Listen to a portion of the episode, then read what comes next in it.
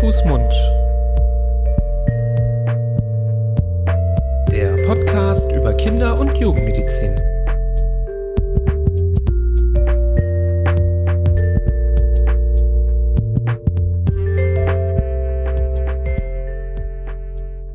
So, herzlich willkommen zu einer nächsten Folge Hand, Mund. Grüß Gott. Eurem Podcast zum Thema Kinder- und Jugendmedizin. Schon in der vierten Folge heute Abend. So und wir wollen uns am Anfang erstmal herzlich bedanken für die tolle Unterstützung, die wir jetzt quasi zum Launch des Podcasts bekommen haben. Letztes Wochenende sind wir mal einmal so richtig äh, öffentlich gegangen und haben alle Social-Media-Kanäle quasi scharf gestellt und haben allen Leuten, die wir kennen, mal Bescheid gesagt. Und das hat tatsächlich wirklich eine sehr schöne ähm, Runde des Feedbacks ergeben. Und da in dem Rahmen gab es auch schon die ersten Feedbacks, welche Themen sich gewünscht werden. Und da haben wir heute gedacht, wollen wir doch mal direkt darauf eingehen. Denn ein Thema ähm, wurde immer wieder genannt, wenn es darum ging, ja, worüber sollen wir mal sprechen? Wir haben ja auch mal Freunde und Bekannte gefragt. Und es ist ein wunder, wunderschönes Thema. Es ist, ähm, ich ho wir hoffen auch, dass ihr während dieses Themas, wenn ihr das jetzt anhört, nicht gerade dabei seid, ein Festmahl zu verspeisen, denn heute wird es um Parasiten gehen, Parasitenerkrankungen. Und wir haben uns gedacht, wir machen eine ganze Reihe daraus, denn parasitäre Erkrankungen bei Kindern gibt es so einige. Du hast ja schon deine Leidenschaft für die, Leu die Läuse schon so andeuten lassen in Unbedingt, einer ja. Folge, genau. Und äh, die sollen heute aber gar nicht Thema sein, die kleinen Racker, sondern es sind ähm, eine eine Form von Parasiten, die eine Etage tiefer in der Regel vorkommen, denn heute sprechen wir über Würmer. Mal. Würmer. Ja, eine Folge, die mich ganz besonders freut. Zum einen, wie du schon gesagt hast, das Feedback der letzten Tage war umwerfend und wirklich sehr erfreulich. Umso lieber gehen wir, glaube ich, in die nächste Episode rein und in die nächste Folge. Und zum anderen wird es heute, glaube ich, schon ja, ein bisschen grauslich, wenn man das Thema sich Würmer. anguckt, die Würmer. Und wir sind einmal in der luxuriösen Situation und davon können wir in der Praxis oder im Krankenhaus nur träumen, einmal wirklich auch auszusprechen, dass es grauslich ist. Das kann man ja vor dem Patienten und vor den Eltern behält man das besser für sich. Aber hier kann man es, glaube ich, schon durchaus mal feststellen, das Thema, das hat es im wahrsten Sinne des Wortes in sich. Schade finde ich, dass man bei so einem Podcast keine Bilder zeigen kann. Oder wär- Videos. oder Videos, da gibt es einiges. Ähm, dann wird es aber wirklich noch grauslicher. So grauslich wollen wir es gar nicht machen. Aber ja, ich freue mich sehr und ich glaube, wir legen los. Anmerkung Nummer eins, wie immer, dieser Podcast, so wunderschön er auch sein mag, ersetzt keinen Arztbesuch. Wenn ihr Sorgen habt um euer Kind aufgrund irgendwelcher Symptome oder irgendwelcher ähm, Situationen oder Problematiken, lasst es von eurem Kinderarzt des Vertrauens oder eurer Kinderärztin des Vertrauens anschauen, ähm, dann Status erheben, damit das objektiviert werden kann und auch geholfen werden kann. Super. Wollen wir anfangen ähm, mit dem Thema Würmer, denn was wir schon häufig gesehen haben, auch aus unserer eigenen Praxis, viele Kinder haben einfach blinde Passagiere an Bord. Ähm, Nicht und nur die Kinder, aber Nicht nur die Kinder. Die. Übrigens, wir sprechen heute mal nicht aus Erfahrungsberichten, hoffe ich mal. Aber zumindest du? aus Erfahrungsberichten ähm, als Ärzte und nicht selber als Patienten. Aber das Wichtigste ist erstmal, finde ich, direkt vorweg zu sagen, ähm, Würmer können alle Kinder treffen. Das bedeutet nicht, dass man ähm, irgendwie dreckig ist oder ein Messi ist. Das wird ja häufig auch stigmatisiert. Hm, viele Eltern hat man das Gefühl, dass sie das, ähm, also die, die Sache an sich schlimmer finden als die Erkrankung und so ein bisschen damit verbinden, oh Gott, wir sind viel- vielleicht ist unsere Hygiene nicht gut, Mm, aber Würmer kann wirklich jedes Kind ähm, sich im Kindergarten, in der Kita, in der Schule einfangen. Und ähm, fangen wir doch mal vielleicht erstmal an was so der typische Fall ist, der sich in so einer Kinderarztpraxis oder in so einer Ambulanz abends oder vor allem nachts, das kommt ja auch oft vor, dass ähm, Kinder mit Würmern nachts vorgestellt werden, ähm, was dieses Kind dann so für Beschwerden hat vor allem. Hm. Meistens, die meisten Würmer fühlen sich ja am wohlsten im Magen-Darm-Trakt, irgendwo in der Umgebung, entweder in der Schleimhaut oder in der Darmwand oder da, wo es ähm, Richtung Ausgang geht. Und deswegen kommen die Kinder dann auch eben äh, mit Symptomen, die damit schon zusammenhängen. Also sei es mit mh, hm, vielleicht Bauchschmerzen, ist gar nicht so das typischste äh, Symptom, aber kann natürlich sein. Am allertypischsten und am allerhäufigsten ist, glaube ich, ein Juckreiz ähm, am Po, wo die Kinder kaum zur Ruhe kommen, nachts nicht zur Ruhe kommen, sich immer wieder hinfassen, immer wieder kratzen. Je kleiner die Kinder sind, desto ungerichteter sind zwar diese ähm, Kratz- oder Juckbekämpfungsmechanismen, äh, aber ähm, umso eher führt das dann dazu, dass es hygienisch dann in zweiter Folge erst recht problematisch wird, wenn dann äh, zuerst die Hand den Po kratzt und dann wieder äh, zum Mund geht oder an die Nase oder sonst oder ans Spielzeug.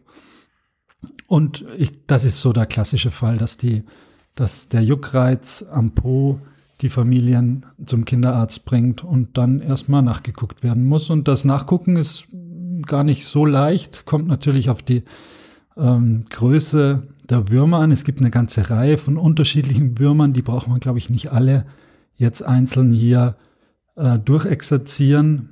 Die sind teilweise Millimeter groß, teilweise einen halben Zentimeter dick und 40 Zentimeter lang, ohne jetzt irgendwem Angst machen zu wollen, aber da können richtig, richtig fiese Dinger dabei sein. Die häufigsten sind aber ganz klein und legen so kleine Eier, dass man sie auch kaum sieht. Ähm, und dem muss man natürlich nachgehen und das erstmal beweisen, dass es sich auch um einen Wurm handelt. Genau. Wir sprechen natürlich jetzt nicht über alle möglichen Würmer, hast du schon richtig gesagt, aber ich denke, wir können trotzdem sagen, dass in Deutschland einfach die häufigste Form der Wurminfektion bei Kindern, die wir sehen, sind diese sogenannten Madenwürmer.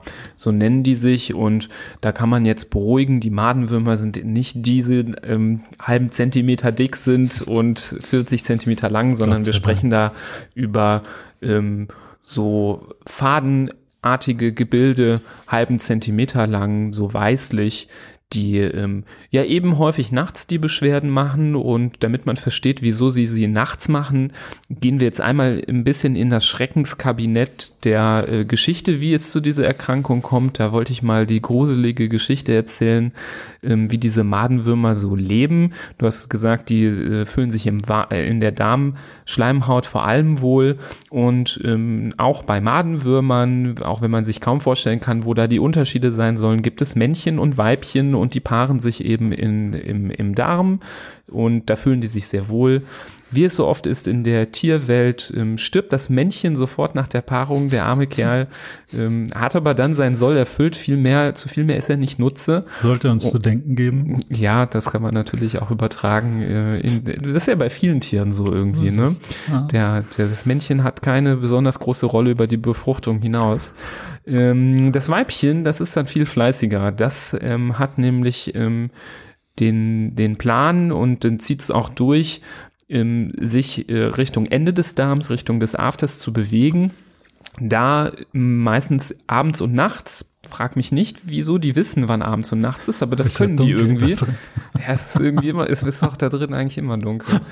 ähm, dann das Köpfchen quasi rausstecken und die legen halt ihre Eier ganz besonders gerne ähm, in die Falten am Anus. Und diese Eier, die sind irgendwie mit so einer Eiweißschicht bedeckt und kleben halt deswegen extrem gut ähm, ähm, in diesem Bereich. Und ähm, dort ähm, sollen die Eier schlüpfen und wenn die geschlüpft sind, dann kehren die eigentlich wieder in den Darm zurück. Das ist die, der eine Weg, wie man sich wieder infizieren kann. Und dieser Juckreiz, den sie verursachen, das ist auch ein Effekt, der von den ähm, Parasiten sehr gewünscht ist, weil du es super erklärt hast, auch schon durch das selber dort kratzen und das Haftenbleiben der Eier an Fingernägeln oder an den Fingerkuppen und das Zurückführen der Finger mit der Zeit dann ins Gesicht zurück und in den Mund, ähm, kommt es zu so einer, einer sogenannten Autoinfektion. Also ähm, man steckt sich quasi selber immer wieder, immer wieder mit äh, diesen Würmern an, weil man die Eier wieder runterschluckt, die dann auch wieder im Magen-Darm schlüpfen und dann wieder der Kreislauf von von vorne beginnt. Und eben weil das ähm, nachts vor allem auftritt, sehen wir solche Kinder, wie gesagt, auch oft, so habe ich es zumindest erlebt, in der Kindernotaufnahme zum Beispiel nachts, weil das Kind einfach nicht schlafen kann, nicht zur mhm. Ruhe kommt und sich wie verrückt kratzt und man sieht es dann doch ganz oft, dass auch Eltern dann einen Riesenschrecken haben, kalkweiß reinkommen und sagen, das Kind hat Würmer hier, ich habe auch einen eingefangen, den habe ich hier in so einen kleinen Beutel gesteckt, wollen Sie den sehen? Und tatsächlich ist es für den Arzt auch hier wieder ähm, in der Regel eine Blickdia Blickdiagnose, dass man ähm, tatsächlich mal nach diesen Würmern Ausschau hält. Hast du die schon mal auch erlebt? Ja. Haben die dich schon mal begrüßt? Die haben mich schon mal die haben schon mal den Kopf rausgesteckt und mich begrüßt, genau. So zwei schlechte Nachrichten gibt es bei diesem äh, Vorgang, den du gerade in sämtlich, äh, sämtlichen bunten Farben geschildert hast, auch ohne Licht. Ähm, zum einen, die Eier sind mikroskopisch klein, die sind 20 mal 50 Mikrometer groß, also unglaublich klein, kaum zu sehen schon zu sehen mit freiem Auge, aber man muss schon gut gucken. Und zum anderen, so ein Weibchen legt 10, 11.000 Eier, äh, pro Wurf sozusagen. Also eine ganze Menge, die da sich zunächst in so einer Analfalte und dann vielleicht unterm Fingernagel verstecken kann und den nächsten Kreislauf ähm, beginnt.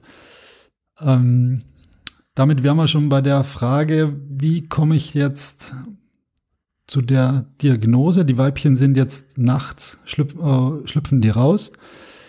Jetzt kommen vielleicht die Kinder nachts zum Kinderarzt, aber da muss man schon großes Glück haben, um die Würmer da, das Köpfchen des Wurms zu sehen. Und so genau kann man dann auch nicht gucken bei den Kindern. Manche lassen einen da natürlich auch nicht so inspizieren. Äh, kann man auch verstehen. Äh, da gibt es aber andere Möglichkeiten.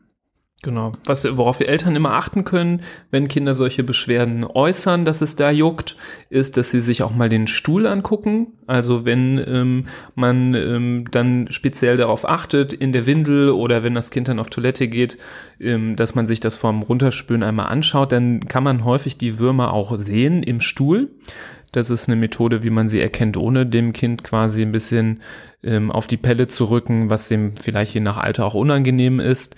Und ähm, wenn man dann auch nicht das Glück hat, aber trotzdem den sehr starken Verdacht hat, ähm, gibt es auch die Möglichkeit, einen Klebestreifen auf äh, den Anus aufzutragen und ähm, diesen Klebestreifen entweder dann in der Kinderarztpraxis mal abzuziehen morgens, ähm, um sich das Ganze mal unter dem Mikroskop anzugucken und dann kann man diese Eier auch sehen. Natürlich kann man auch ähm, Stuhlproben einschicken in ein Labor, aber dann dauert es immer ein bisschen länger, bis man ein Ergebnis hat. Es geht eigentlich einfacher, wenn man diesen Klebestreifen einfach dann ähm, unter das Mikroskop hält oder auf so einen Objektträger tupft und dann guckt, sieht man diese Eier oder nicht. Die kann man nämlich unter dem Mikroskop ganz gut erkennen. Hm. Ganz weit verbreitet ist der Glaube, ich komme jetzt am besten an die Diagnose ran, wenn ich dem Kind abends den Klebestreifen verpasse und morgens dann abziehe. Das bringt aber rein gar nichts, hat eigentlich nur zusätzliche Risiken, muss man sagen.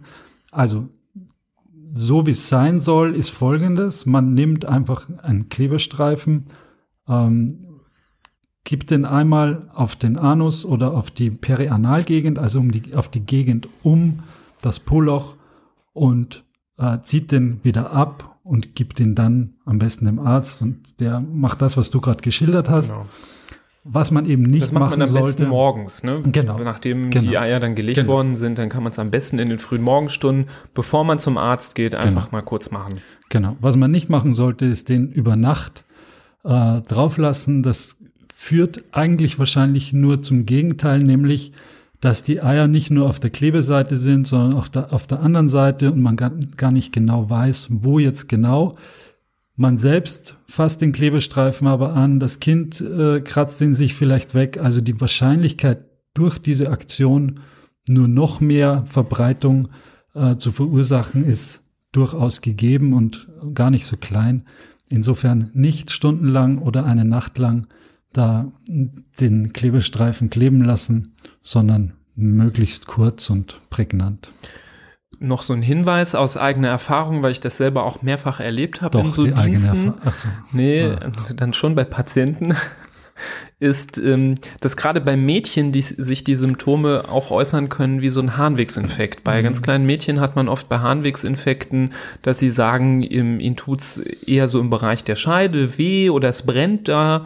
Und ähm, bei manchen Patienten, wo ich gedacht habe, ach ja, klingt alles nach einem Harnwegsinfekt, ist dann doch beim genaueren Hinsehen und Inspizieren dann aufgefallen, dass diese Würmer naturgemäß ähm, auch vom Analbereich in den Genitalbereich übertreten können Mhm. und auch dort bei Mädchen einen ähm, Ort finden, an dem sie sich wohlfühlen, sodass auch ähm, diese Madenwürmer wandern können Mhm. ähm, vom Anal in den Genitalbereich. Also da ähm, habe ich schon das ein oder andere Mal tatsächlich bei Inspektionen auch dann die Würmer gefunden, wo ich nicht damit rechnete, weil die Beschwerden sich erstmal anders geäußert haben, als man so typischerweise Mhm. kennt. Also sollte man auch gerade bei Mädchen ähm, auf solche Beschwerden achten. Mhm. Wie wird's denn übertragen? Da sollten wir Genau. vielleicht auch nochmal, äh, bevor wir über die Therapie sprechen, nochmal drauf eingehen. Jetzt hat man vielleicht den Verdacht, worauf muss man ganz besonders achten. Wir haben schon an die, äh, über die Finger gesprochen, gerade unter den Fingernägeln, aber auch einfach an den Händen kann es kleben. Wir sagen in der Medizin, ähm, dass es eine fäkal-orale Übertragung ist. Das bedeutet immer, wenn der Keim eher so aus den Regionen des Darmes kommt und dann wieder über den Mund aufgenommen wird. Und da kann dann tatsächlich die Eier nicht nur an den Händen überleben, das kann auch am Spielzeug zum Beispiel sein, wenn äh, die Kinder, so verbreitet sich nämlich auch eben gerne in der Kita, egal wie hygienisch man ist ähm, oder im Kindergarten. Ähm, es kann sich über Handschlag dann äh, verteilen, es kann sich tatsächlich auch über die Kleidung, die Wäsche und sogar über die Bettwäsche verteilen. Und ähm, auch da sollte man daran denken, ähm, dass hier ein Übertragungsweg besteht. Mhm. Also Kinder, die zum Beispiel Fingernägel kauen oder Daumen lutschen, die sind besonders gefährdet, weil die andauernd die Finger im Mund haben, ähm, vielleicht auch noch dann, wie es bei Kindern ist, vielleicht auch noch längere, bisschen längere Fingernägel ähm, und darunter verbergen sich die Viecher dann und nehmen den Lauf der Dinge und gehen den Kreislauf wieder ein, um, um das Ganze nochmal zu durchwandern. Ähm, ganz genau. Gute Maßnahmen, die man einhalten soll, wenn es eine solche äh, Wurminfektion gibt, sind einfach, dass man natürlich sich gründlich die Hände wäscht, bevor man vor allem irgendwie ähm, mit den Händen geplant zum Mund geht, vor allem beim Essen oder wenn man Essen zubereiten möchte, das ist sehr wichtig. Ähm, wenn wir schon davon sprechen, dass die Eier unter den Fingernägeln sitzen können, ist es auch ähm, empfohlen, dass man die Fingernägel möglichst kurz hält. Ähm, das sowieso, soll, die sollten nicht ungepflegt lang sein, aber gerade in der Zeit sollte man sie eher kurz halten. Die äh, Kleidung, in der man schläft und auch die Bettwäsche sollte man am besten ähm, im Nachnachweis einer solchen Infektion erstmal regelmäßig, am besten sogar täglich wechseln, damit man da auch nicht das Risiko hat, dass man sich darüber ähm, infiziert. Und diese Kleidung und Bettwäsche, die man abzieht, die soll man schon bei gut 60 Grad dann auch waschen, um Eier abzutöten. Und Genau, ähm, das, das, womit die Kinder dann in Kontakt treten, auch die Spielsachen sollten man dann regelmäßig gut sauber machen Mhm. mit ähm, warmem Wasser oder mit so Desinfektionstüchern. Mhm. Genau. Nichtsdestotrotz wird der Gang zum Arzt nicht zu verhindern sein, äh, zum Kinderarzt, und man wird Medikamente einsetzen müssen dagegen, um diese Würmer zu bekämpfen. Das, was du jetzt geschildert hast, sind ja die Wege, um eine weitere Verbreitung zu verhindern, aber um den Wurm, wenn es bloß so wäre, meistens sind es ja viele, also die Würmer loszukriegen, braucht man Medikamente. Ähm, da gibt es natürlich einige an der Zahl, die sind äh, für so gut wie alle Altersstufen ähm, in unter, also die sind nicht alle für alle Altersstufen, aber es gibt für jede Altersstufe ein Medikament. Die sind äh, glücklicherweise nur meist nur einmal notwendig, eine Gabe. Und dann sollte die Sache gegessen sein. Bei, wenn die Erkrankung oder der Wurmbefall wiederkommt oder nicht weggeht, dann muss man das Ganze schon wiederholen, wahrscheinlich auch intensiver als vorher, dass man es im Abstand von zwei Wochen durchaus äh, dreimal anwendet, das Medikament.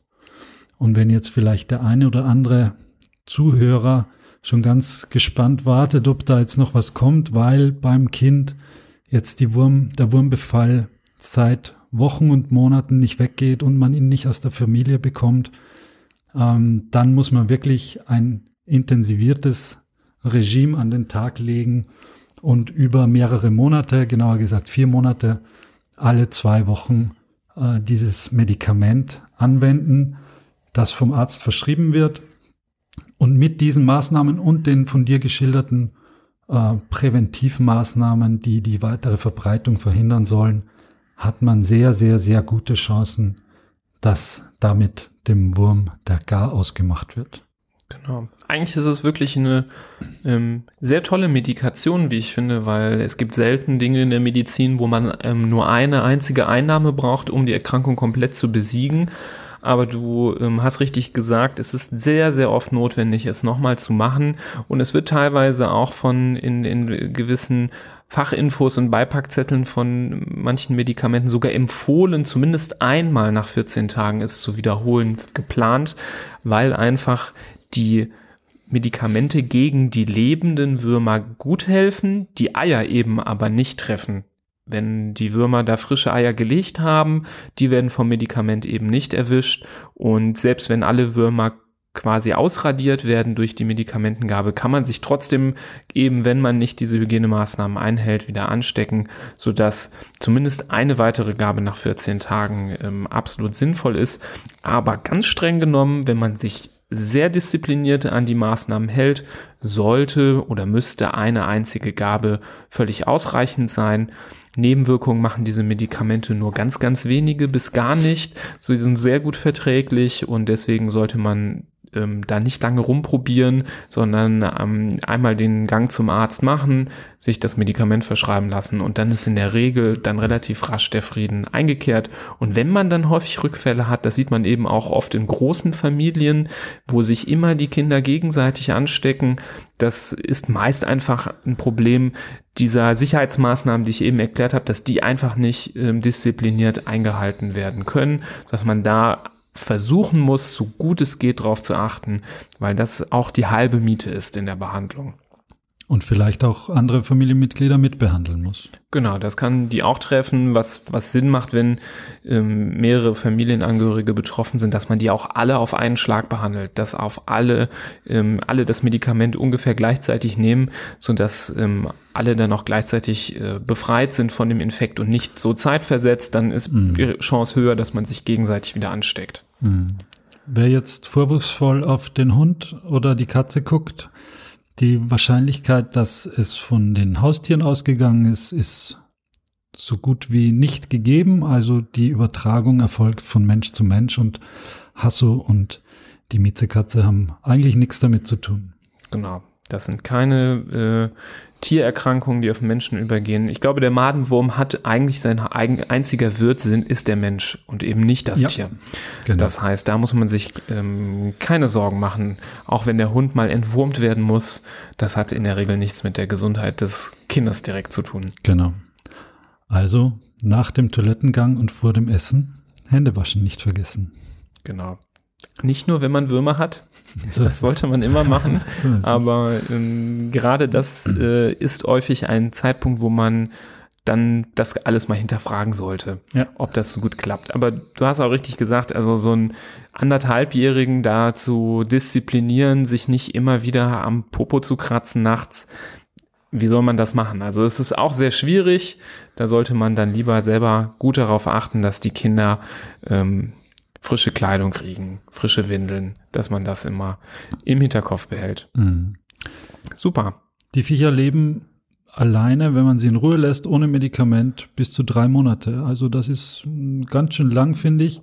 Es gibt andere Würmer, die auch äh, im Menschen äh, leben können. Die leben mehrere Jahre, vier bis fünf Jahre. Da gibt es so Exemplare. Das ist durchaus erschreckend, aber diese Madenwürmer, von denen wir jetzt sprechen, die haben eine Lebensspanne von einigen wenigen Monaten. Das würde mir aber schon reichen, um zu sagen, okay, da muss die einmal die Chemiekeule ran, um diese ähm, unerwünschten Besucher ein für alle Mal abzustellen.